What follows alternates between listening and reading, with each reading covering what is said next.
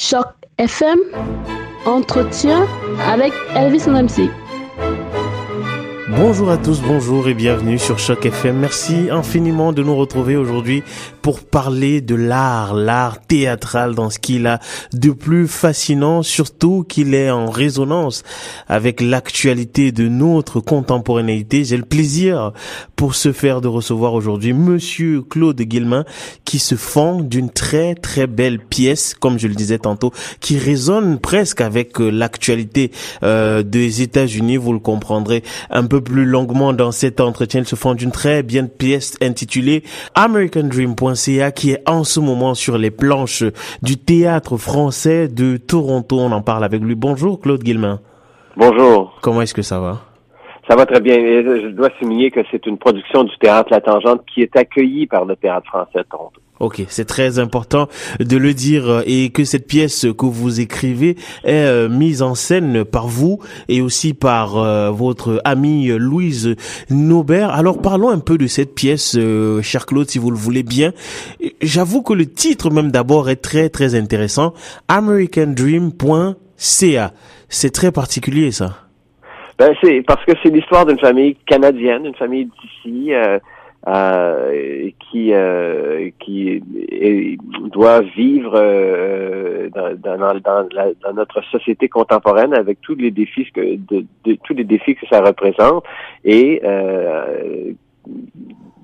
très clairement de l'influence que l'Amérique sur nos vies à nous euh, comme comme personne dans la société canadienne.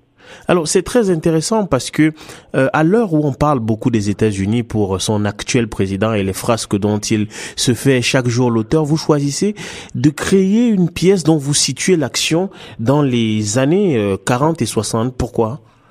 Ben, c'est l'histoire d'une famille contemporaine, comme j'ai dit, mais euh, il, y a il y a, disons, dans la toile de fond, c'est l'histoire du grand-père des protagonistes qui serait disparu en 1942, mais qui éventuellement on découvre qu'il aurait peut-être eu euh, qui aurait été peut-être été impliqué dans l'assassinat de, de, de, euh, du président Kennedy. Mais tout ça, il faut dire que c'est vraiment une métaphore, c'est vraiment une, une excuse euh, d'explorer un peu l'Amérique des années 50, 60 euh, et comment on sait comment on euh, l'influence par exemple des événements des années 60, la guerre au Vietnam, l'assassinat du président Kennedy aurait pu évoluer vers ce qui ce qui ce qui nous concerne aujourd'hui, le 11 septembre, la guerre en Irak, la guerre en, Afghanistan, éventuellement ce qui se passe en Syrie en ce moment. Donc tout ça pour moi c'est euh, disons c'est une chaîne d'événements euh, qui mène euh, qui mène disons à partir de, la deuxième guerre mondiale jusqu'à maintenant et tout ce que tout ce que l'influence de ces événements-là sur nous. Alors quel est votre problème? Essayez de, de me l'expliquer, Claude, avec le rêve américain.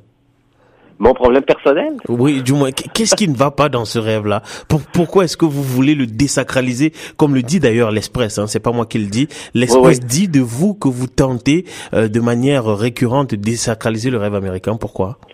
Ben, parce que ce qui arrive, c'est que euh, l'Amérique nous, nous offre toujours un peu comme euh, une forme de propagande ce rêve-là, comme tout est possible, comme l'Amérique, la grande Amérique qui nous offre tout, et puis si on se, si on se donne la peine et on travaille assez fort, euh, on peut réaliser nos rêves. Alors que ce qui est sous-jacent de, dans tout ça pour l'Amérique, c'est que l'Amérique, c'est c'est c'est l'Amérique, c'est des marchands, c'est des gens qui vendent, qui veulent faire des profits, et puis tout, même le rêve, c'est quelque chose qu'on vend. Euh, la guerre, c'est quelque chose qu'on vend. Euh, War is the product, qui est une pièce, qui est une réplique dans la pièce. Euh, donc, il y, a la, il y a la face cachée de l'Amérique dont on parle rarement, mais comme vous avez dit au début de l'entrevue, que récemment, à cause de M. Trump, cette face cachée commence à faire surface dangereusement et nous bouleverse. Alors, est-ce que vous avez songé à faire euh, une version euh, anglophone de euh, de cette pièce? Parce qu'elle pourrait parler aussi à nombre de Canadiens non francophones parce que effectivement, vous le disiez tantôt, l'Amérique fascine le Canada globalement. Ben, ce serait ça serait tout à fait possible et très facile à faire parce que le le texte est déjà d'une part traduit pour parce qu'on offre des surtitres au théâtre français cette semaine. Mais euh, oui, tout à fait, c'est sûr, ça, nous prendrait euh, de l'intérêt euh, d'un producteur ou d'une compagnie de théâtre anglophone qui serait intéressé au projet. Mais je crois que ce qu'on aimerait, nous, c'est, pour comme, la part du théâtre La Tangente, c'est de faire une version anglaise de notre production. Ça pourrait être avec des comédiens anglophones, mais il faudrait que ce soit la mise en scène de Louise Nobert et de moi-même dans le décor, dans la scénographie que nous, nous avons inventé, parce que ce projet-là, c'est le texte, oui, le propos d'abord, mais aussi c'est une production multimédia qui euh, qui euh, donc qui est très particulière euh, dans sa dans son dans, sa, dans, son visuel, dans l'aspect visuel. Et, justement, combien de temps ça vous a pris pour mettre sur pied cette pièce, je veux dire à vous et puis à votre camarade Louise Naubert, combien de temps on ça peut dire, vous a... on, peut, dire des choses, dire des choses franchement. Louise Naubert, c'est ma conjointe. Ça fait 30 ans qu'on est ensemble, mais ça fait 20 ans, euh, ça fait 20 ans euh, le théâtre La Tangente. On, on, fête notre 20e anniversaire de notre première création cette année. Donc euh, c'est à la fois mon partenaire de création et puis mon partenaire dans la vie. Oh. et pour répondre à la question, on a commencé, j'ai commencé à écrire en 2012 ce, ce, texte et on a fait une première version qu'on a présentée à un public de la première partie euh, en 2013. Euh, on a repris, on a retravaillé la première partie pour, pour 2014 et finalement la partie 2 qu'on a faite euh, en 2015. Et présentement, on est en train de travailler sur la partie 3 de la trilogie.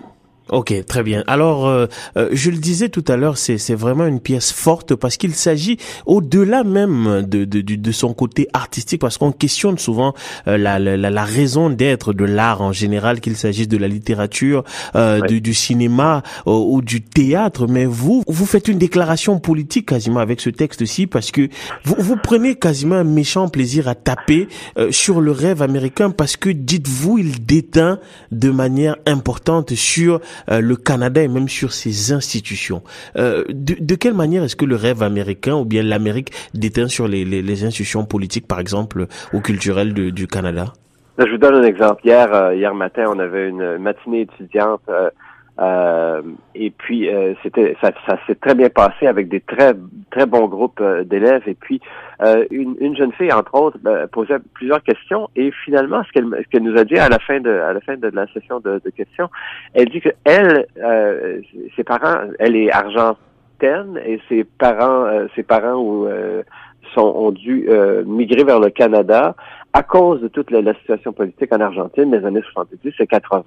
Et puis pour elle, la pièce lui parlait très, très, très fortement par rapport à, elle dit, nous, chez, chez nous, on parle de ça tout le temps. Donc le propos de la pièce, lui, euh, la, touchait particulièrement parce que euh, l'Argentine a été je pense que je peux me servir du mot victime, a été victimisée par les États-Unis quand euh, les multinationales ont essayé de tout prendre et euh, littéralement euh, euh, l'Amérique a foutu le bordel en Argentine, puis ça dure depuis des années. Et puis des gens ont, beaucoup souffert. Il y a eu, il y a eu il y a des atrocités en Argentine. Et puis et nous, on connaît par exemple un, comédien avec qui on a travaillé, qui lui aussi sa famille a dû venir au Canada à cause de ce qui se passe en Argentine. Donc la pièce American Dream parle de ça, parle des interventions américaines. Et le résultat est pour moi, c'est euh, la réponse au 11 septembre, parce qu'on pose toujours la question, où les Américains se sont toujours posé la question, why do they hate us? Pourquoi est-ce qu'ils nous haïssent? euh, et puis, mais euh, la, réponse est là. Ça fait des décennies que l'Amérique euh, renverse des gouvernements un peu partout. Je pense à tout ce qui se passe, ce qui s'est passé en Iran depuis 1947, euh, le Guatemala en 1953, je crois. Euh, donc ils vont ils vont renverser des des, euh, des, gouvernements euh, parce que ils cherchent à faire profit. Et puis là ils, par la suite ils se demandent mais why do they hate us? Ben à un moment donné les gens sont tannés de se faire taper dessus eux. Et puis ça, des, trucs comme le 11 septembre ben, c'est inévitable. Ce qu'appelle en anglais blowback c'était une situation qui qui leur retombe sur le nez euh, après des années de, se mêler de, la politique des autres pour essayer d'en tirer profit. Wow. C'est vrai que c'est, il s'agit effectivement euh, d'une pièce qui apparaît très très engagée et justement, ça fait un peu euh, questionner l'aspect technique de, de, la pièce. C'est une pièce très très visuelle. de quelle manière vous réussissez à agencer cette très grande visualité des choses et puis ce message de fond très engagé? Parce que Louise et moi, on essaie de faire dans la mise en scène avec le visuel, c'est ce qui est important et ce qui est le défi, parce que quand on sert des, du, des multimédias, le, le, le, le euh, danger, c'est que euh, c'est de trop s'en servir ou de s'en servir où tout à coup le l'aspect visuel euh, domine ou euh, écrase le, le propos, le texte ou le comédien. Donc le défi, c'est de s'assurer que ce qu'on fait avec la, la, vidéo, par exemple, ce n'est pas juste une toile de fond. C'est, c'est pas juste pour faire des belles images derrière le, le comédien, mais c'est pour accompagner le comédien et puis nous donner un peu euh, à la fois le, ce qui se passe au niveau émotion chez des personnages parfois, euh, ou nous situer dans le temps, nous situer à une époque, nous situer dans un lieu, mais sans que ce soit réaliste. C'est toujours un peu, il y a toujours l'aspect métaphore de la chose. Donc, c'est, si on regarde les images, on comprend, OK, oui, bon, parce que la mise en scène, la mise en place, la direction d'acteur que Louise a fait n'est pas nécessairement réaliste. On ne sert pas d'accessoires ou de meubles réalistes, sauf quelques chaises mais la mise en place n'est pas faite de façon réaliste, alors que le, le dialogue, il est tout à fait réaliste.